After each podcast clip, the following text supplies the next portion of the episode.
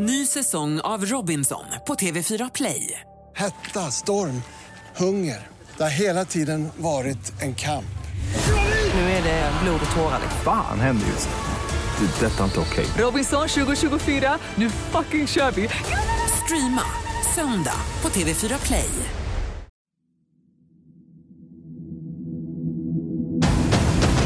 Det är så många tillfälligheter som spelar in som jag sa tidigare att man kommer på att vi behöver bröd till imorgon bitti. Julia säger att jag kan gå ut och handla. Och när hon gör det på vägen hem så möter hon två stycken som har begått en stöld och så blir det någon form av bråk och så blir hon ihjälslagen. Det är så osannolikt så det finns ju inte. Det är många som diskuterar vårt rättssystem. Själv tycker jag att det fungerar ganska bra. Det bygger på grundläggande demokratiska principer. Alla ska anses oskyldiga till motsatsen är bevisad. Jag heter Hasse Aro. Välkomna till min podd Fallen jag aldrig glömmer.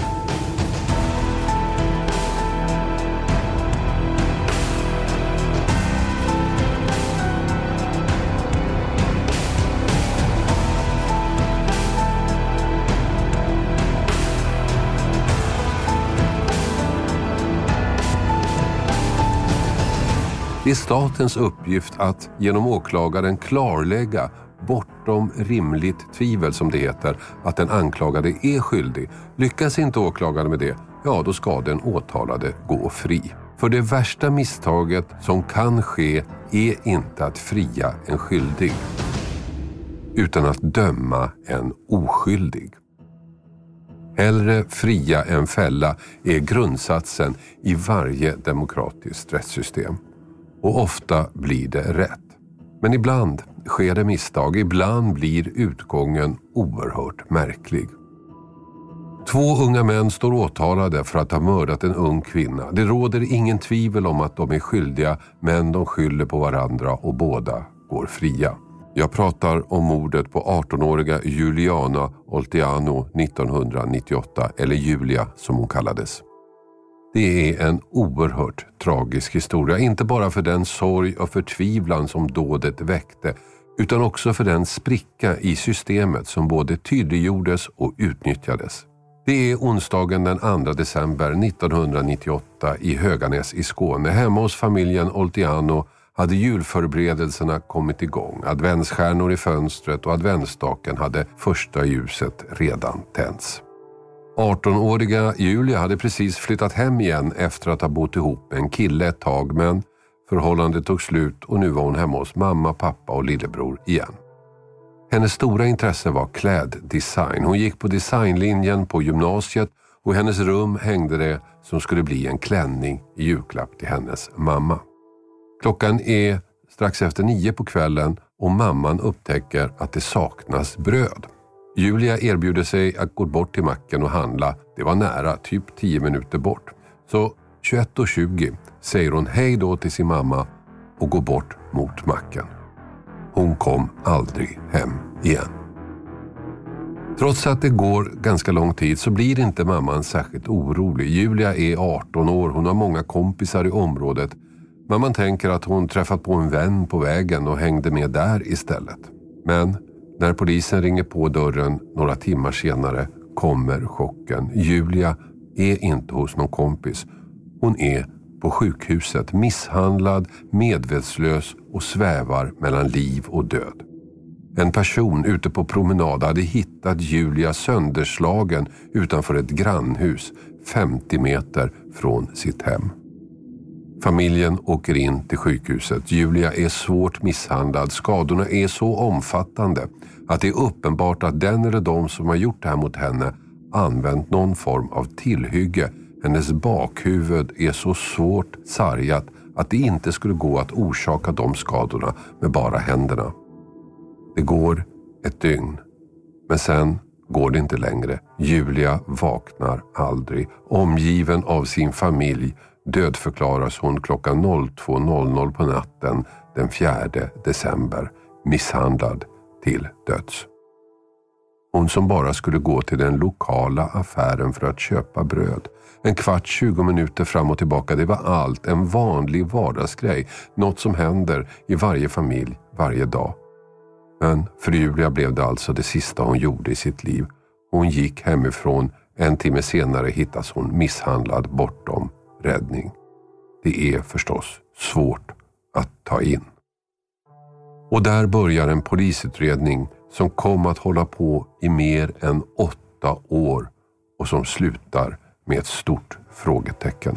Det första är naturligtvis att kartlägga exakt hur Julia rört sig efter att hon lämnat hemmet och utredarna går grundligt tillväga. Det här är vad man kommer fram till. Klockan 20 över nio på kvällen lämnar Julia hemmet för att gå till den lokala bensinmacken Hydro för att köpa bröd. Den ligger några hundra meter bort. På vägen möter hon en kompis. De står och snackar en stund, sen går de båda tjejerna tillsammans mot macken. Klockan 21.33 registrerar kassaapparaten på macken Julias köp av två limpor. Sju minuter senare ser ett vittne henne vika in på Bokvägen på sin väg hem igen. Och det blir den sista iakttagelsen av Julia i livet. Klockan 22.20 hittas hon medvetslös och blodig bakom en stor trädgårdshäck av en förbipasserande. På platsen där Julia hittas gör brottsutredarna flera fynd. De hittar en blodig träpåk och det visar sig vara Julias blod på den. De hittar också två stulna damcyklar. Och samtidigt lyckas polisens tekniker säkra fingeravtryck på Julias kläder. Dörrknackningarna i området gav också ett par intressanta tips. Dels hade några personer setts vid brottsplatsen strax innan Julia kom dit och ett annat vittne hade hört ett bråk mellan två män. Vad fan har du gjort? Du är inte klok, hade den ena mannen skrikit. Samtidigt med brottsplatsundersökningen, vittnesförhören och den tekniska undersökningen pågick det som polisen kallar inre spaning. Utredare försöker kartlägga Julias liv och bekantskapskrets. Och en av de mest intressanta i utredningen var förstås ex-pojkvännen, han som Julia lämnat för en tid sedan. En försmådd, lämnad partner tillhör kanske de allra vanligaste mördartyperna när kvinnor bragts om livet. Utredare åker hem till honom och förhör honom. Han nekar förstås, men han grips och blir anhållen. Men det visar sig att han är oskyldig. Han var på en helt annan plats när mordet begicks och han kan bevisa det. Och där, där tar utredningen stopp. Polisen kommer ingenstans mer. Inga fler uppgifter tillkommer, inga nya tips, inget tekniskt genombrott. Det är inte så att man ger upp, men man har helt enkelt inget att jobba med. I början av 99, alltså några månader efter Julias död, besöker jag hennes mamma i deras hem i Höganäs. Vi ska ta upp fallet och jag ska intervjua mamman. Under min tid på Efterlyst har jag varit med om det här ganska många gånger. Att intervjua människor som förlorat en nära anhörig i ett våldsdåd. Varje gång är olika. Varje människa är unik, varje person hanterar sin sorg på sitt sätt. Intervjun med mamman var naturligtvis oerhört sorgligt. Inte bara hade hon förlorat sin dotter. Hon visste dessutom inte vem som tagit henne ifrån familjen, än mindre varför. Och den här ovissheten, den här frågan varför präglade hela hennes tillvaro. Utan ett svar hade hon väldigt svårt att gå vidare. Hon, precis som många andra i hennes situation. Vi tog upp mordet på Julia två gånger i början av 99 och jag hade ganska goda förhoppningar. Hela händelsen hade ju skett utomhus. Det fanns möjligheter att någon sett något. Något som inte verkade särskilt viktigt just då, men nu, satt i ett sammanhang. Kanske skulle det finnas någon där ute som plötsligt förstod att han eller hon faktiskt sett något viktigt eller avgörande. Eller så kanske någon i gärningsmannens närhet förstod att han var skyldig och valde att lyssna på Julias mammas vädjan och ange personen. Men tyvärr, inget av det här inträffade. Det ringde visserligen många människor till vår tipstelefon men det där avgörande tipset, det som skulle få fart på utredningen igen, det kom aldrig. Och utredningen körde fast helt och hållet. Två år efter mordet på Julia Oltiano sker något som gör att utredningen tar ny fart. Den 9 maj 2001 hittas en bara 13 år gammal flicka mördad i Höganäs, inte långt ifrån där Julia bodde. Mordet har stora likheter med mordet på Julia, en ung flicka misshandlad till döds utomhus. En 15-årig pojke greps för mordet på 13-åringen och efter ett tag erkände han den gärningen. För utredarna i Julia-fallet blir det här förstås väldigt intressant. Visserligen var han bara 12 år när Julia mördades men likheten mellan gärningarna gör att han förhörs och undersöks. Men polisen hittar ingenting som på något sätt kan knyta honom till mordet på Julia och spåret skrivs av. Och utredningen stannar upp igen. 2006 tog Skånes Kalafallgrupp, som den kallas, upp ärendet med Julia Olteano igen. Gruppen som leddes av den erfarne mordutredaren Per-Åke Åkesson, numera tyvärr avliden, hade året innan löst ett annat mycket uppmärksammat gammalt ärende. Morden på 10-åriga Helene Nilsson från Hörby och 26-åriga Jannica Ekblad från Malmö. Båda hade mördats av samma man, visade sig, Ulf Olsson. Och nu ska de alltså gå igenom fallet med Julia Oltiano. En som var med under hela utredningsperioden, även om han inte var direkt inblandad i just den här utredningen, var Börje Sjöholm som då var chef för den här avdelningen på polisen. Du var med i det här ärendet, om inte aktivt så i alla fall med redan från början. Vad var svårigheterna med det här ärendet från början? Svårigheterna visade sig i efterhand bli att det var ju slumpmässigt. Så att I början trodde man ju att det var någon som hade vetat om att Juliana skulle gå ut men det visade sig att det är många tillfälligheter som samverkar. Dels att man på kvällen kommer på att man behöver bröd. Juliana går ut för att hamna bröd och på vägen hem så träffar hon slumpmässigt på de här gärningsmännen. Det är nästan omöjligt att hitta dem om man inte får in något väldigt konkret tips. Hur la ni upp arbetet från början? Vad, vad går det ut på från början? Ja, för utgångspunkten är ju traditionell att man söker någon med en relation till Juliana och då hamnar man ju på den före detta pojkvännen och det visade sig ju vara helt fel vilket ju var djupt olyckligt men mycket inriktades ju på den före detta pojkvännen från början och sen så sökte man ju någon som skulle kunna veta om eller på något vis ha koll på att Juliana skulle gå ut. Man, man kan liksom inte börja på det här slumpmässiga att hon går ut och sen plötsligt så dyker någon upp. Om vi stannar upp vid pojkvännen ett litet ögonblick. Varför var han intressant i utredningen? Han var ju på något vis ett klassiskt eh, misstänkt så tillvida att eh, de hade avslutande förhållanden, han hade varit kontrollerande, han hade bara någon dag tidigare sökt upp familjen och varit aggressiv. Väldigt mycket klassiska tecken på någon som kände sig sviken, övergiven och därmed skulle kunna hämnas. Och det där har ni sett eh, flera gånger förut i olika mordutredningar? Ja, det ser man ju i just när, framförallt när kvinnor mördas. Så är det ju. Det låter ju lite krasst men det är ju nästan alltid någon i bekantskapskretsen och någon de har haft någon form av förhållande med. Tyvärr är det ju så. Jag kan anta att när ni upptäckte att pojkvännen då hade det här beteendet, han var övergiven och han var bitter, att ni hade ganska goda förhoppningar om att det här kommer vi lösa.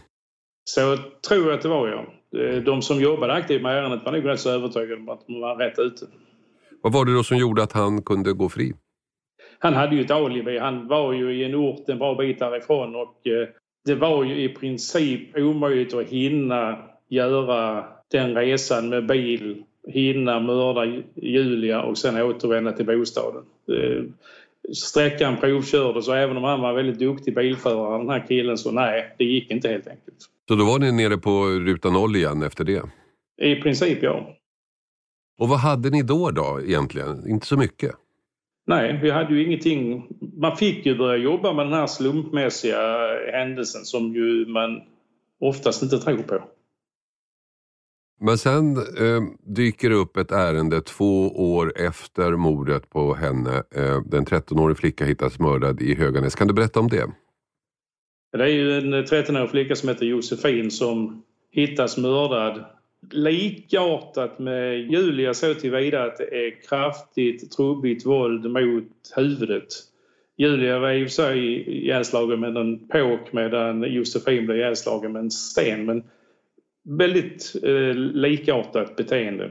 Varför var det intressant menar ni? Jo, det var ju intressant om man tittar rent statistiskt på den lilla orten Höganäs där det bor 25 000 människor ungefär att två tjejer skulle mördas med så kort mellanrum och att det inte skulle hänga ihop.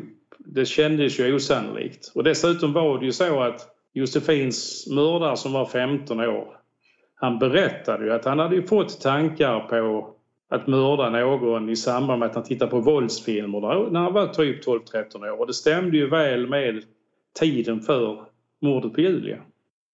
Vad var det då som gjorde att ni kunde skriva av den här pojken? Att vi kunde skriva av honom det berodde helt enkelt på att vi kom inte längre. Vi försökte ju prata med honom på olika vis men vi hade ju ingenting konkret som knöt honom till mordet på Julia och, och han berättade ju ingenting själv och det, det visade sig efterhand det var ju rätt för han hade inte med det att göra. Nej. Men där och då, fanns det någonting som konkret talade emot att han kunde vara skyldig till mordet även på Julia? Nej, det fanns ingenting konkret. Så långt efteråt och en så ung kille, han kunde inte redogöra för vad han gjorde de enskilda dagarna. Sånt, så nej, frågan var faktiskt fortfarande öppen. Mm. Även om vi utredningsmässigt inte kom längre. Sen gick det en tid igen och sen så beslutade ni att Kalafallgruppen skulle få ta tag i det här ärendet. Varför, varför tog ni det beslutet? Hade ni något nytt konkret att gå på då? Det var så att vi skapade ett projekt med en Kalafallgrupp och de fick ju då gå igenom ärende som man kunde tänka sig jobba med. Och detta var ju ett ärende som låg eh, eh, och gnagde ouppklarat, väldigt behjärtansvärt att klara upp. Så de, de valde att börja med det. Och i samband med att det blev massmedialt att de skulle jobba med det så kom det in ny information och sen blev det ju en helt annan ingångsvinkel. Förutom att gå igenom allt gammalt material beslutar sig utredarna att ta hjälp av Efterlyst. Så vi gör ett tredje reportage om ärendet. Och nu händer det. Om det var vårt reportage eller mediauppmärksamheten i stort som var orsaken, det vet jag inte. Men det spelar egentligen ingen roll. Det viktiga var att det den här gången kom in ett tips. Det där speciella tipset, det som aldrig kom då. Det är en bekant till en 29-årig man som ringer in tipset. En sak hade tärt honom i alla år. Han visste att hans kompis den natten Julia blev mördad hade kommit hem med blod på sina byxor, byxor som han gömt bakom en värmepanna. Och fler personer i kompisens omgivning hade förstått att allt inte stod rätt till men ingen hade berättat om det för polisen förrän nu. Börje Sjöholm igen. Den nya informationen bestod av att en anhörig berättade att en av dem som sedermera blev åtalade hade kommit hem med blodiga byxor den här kvällen där Julia mördades. Varför hade han inte berättat det här förut? Eh, den som berättade var ju eh, mamman till en av de misstänkta och hon hade väl haft eh, personliga överläggningar om hon skulle eller inte. Det är ju inte så lätt att misstänka att ens barn har mördat någon. Fanns det något annat som gjorde att ni tyckte att ja, men den här killen kan nog vara rätt person? Ja, det, om jag minns rätt så var det så bland annat så var han ju, han var ju en småkriminell. Tidigt hade ju varit en cykel och en cykelkärra som hade varit intressanta i utredningen så tillvida att vi hade inte lyckats klara ut vad de, den här cykeln, hur det hängde ihop. Och den här du misstänkte var ju känd som cykeltjuv. Så att det faktum att det fanns en stöld av en cykel och att han var i området gjorde att det var de här små, små bitarna som gjorde att man jobbade vidare. I maj 2006 grep polisen den utpekade 29-åringen i en husvagn där han bodde med sin flickvän. Han var arbetslös, socialt utslagen och saknade en fast adress. Och en kort tid efter det greps ytterligare en person, en 28-åring som var kompis med 29-åringen. Och nu är utredningen äntligen på rätt spår. De två männen som gick i samma skola som Julia hade vid tiden för mordet varit kriminellt aktiva bland annat genom att göra inbrott. Och ganska snart efter gripandena kom erkännandena. De hade varit på plats när Julia dog. De två männen berättar samma historia. De hade den 2 december 1998 bestämt sig för att göra inbrott i en villa i Höganäs och det var då Julia hade kommit förbi. Kanske hon hade känt igen dem från skolan och så långt stämde berättelserna överens med varandra. Men sen, sen kom den avgörande skillnaden. Detaljen som gjorde att mordet på Julia Oltiano aldrig kom att klaras upp ordentligt. Ja, det var ju en klassisk eh, historia så tillvida att den är säkert sann i allt väsentligt utom när man kommer till det väsentliga vem som slog ihjäl Julia. Där man då skyller på varandra. Det här måste ju för en utredare vara en mardröm. Ja, det är hemskt. Alla vet ju att det är de här två som har gjort det och förmodligen kan man utgå från att båda har varit aktiva. Men eftersom det bara finns två personer som har varit med och de skyller på varandra så är det fruktansvärt svårt rent juridiskt att få ihop det. Vad skulle ni behövt då i det läget för att kunna komma vidare och, och avgöra vem av dem som var skyldig? Ja, det är, det är jättesvårt att säga. Givetvis någon form av teknisk bevisning men det, det hade kanske inte heller sagt så mycket. Det, nej, det, det blir ju indiciemål delvis vem, vem som har gjort vad. Så länge de håller fast vid sin historia att det var den andra så är det jättesvårt. De båda männen skyller alltså på varandra. Båda hävdar att det var den andra som slog ihjäl Julia. Båda hävdar att när de kom till platsen hade den andra redan misshandlat henne. Att hon redan låg medvetslös, döende. Det, det är högst osannolikt att de är på plats båda två och en är aktiv och den andra är helt passiv. Det tror man ju egentligen inte på. Båda har varit aktiva på något vis. Och rent tekniskt går det inte att bevisa vem som talar sanning och vem som ljuger.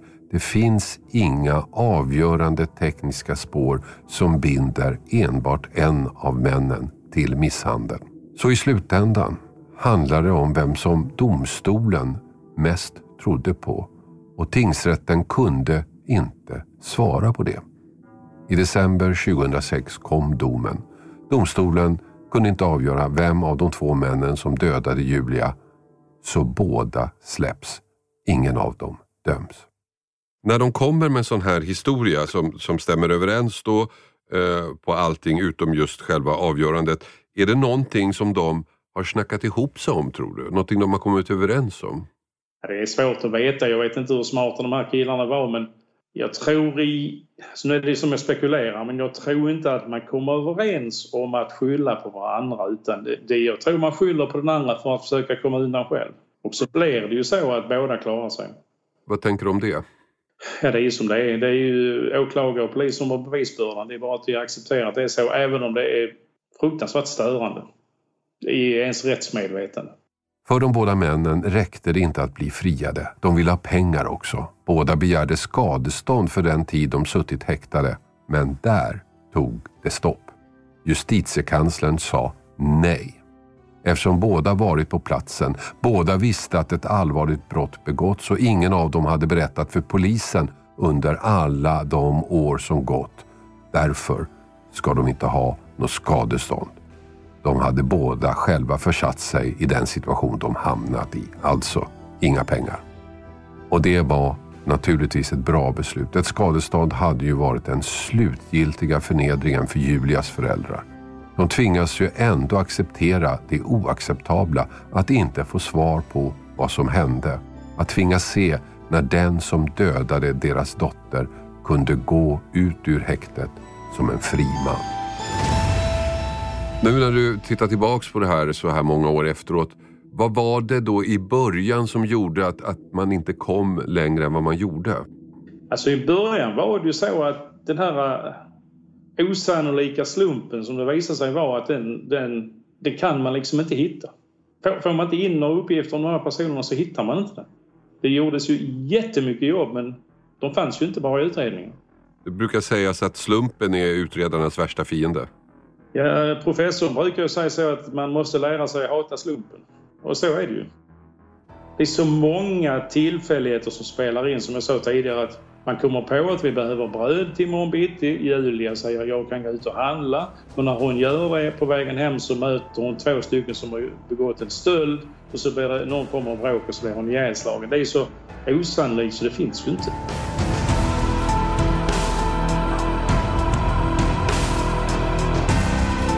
Klippning och inspelningsansvarig David Dabba Persson och exekutiv producent Mattias Arvidsson.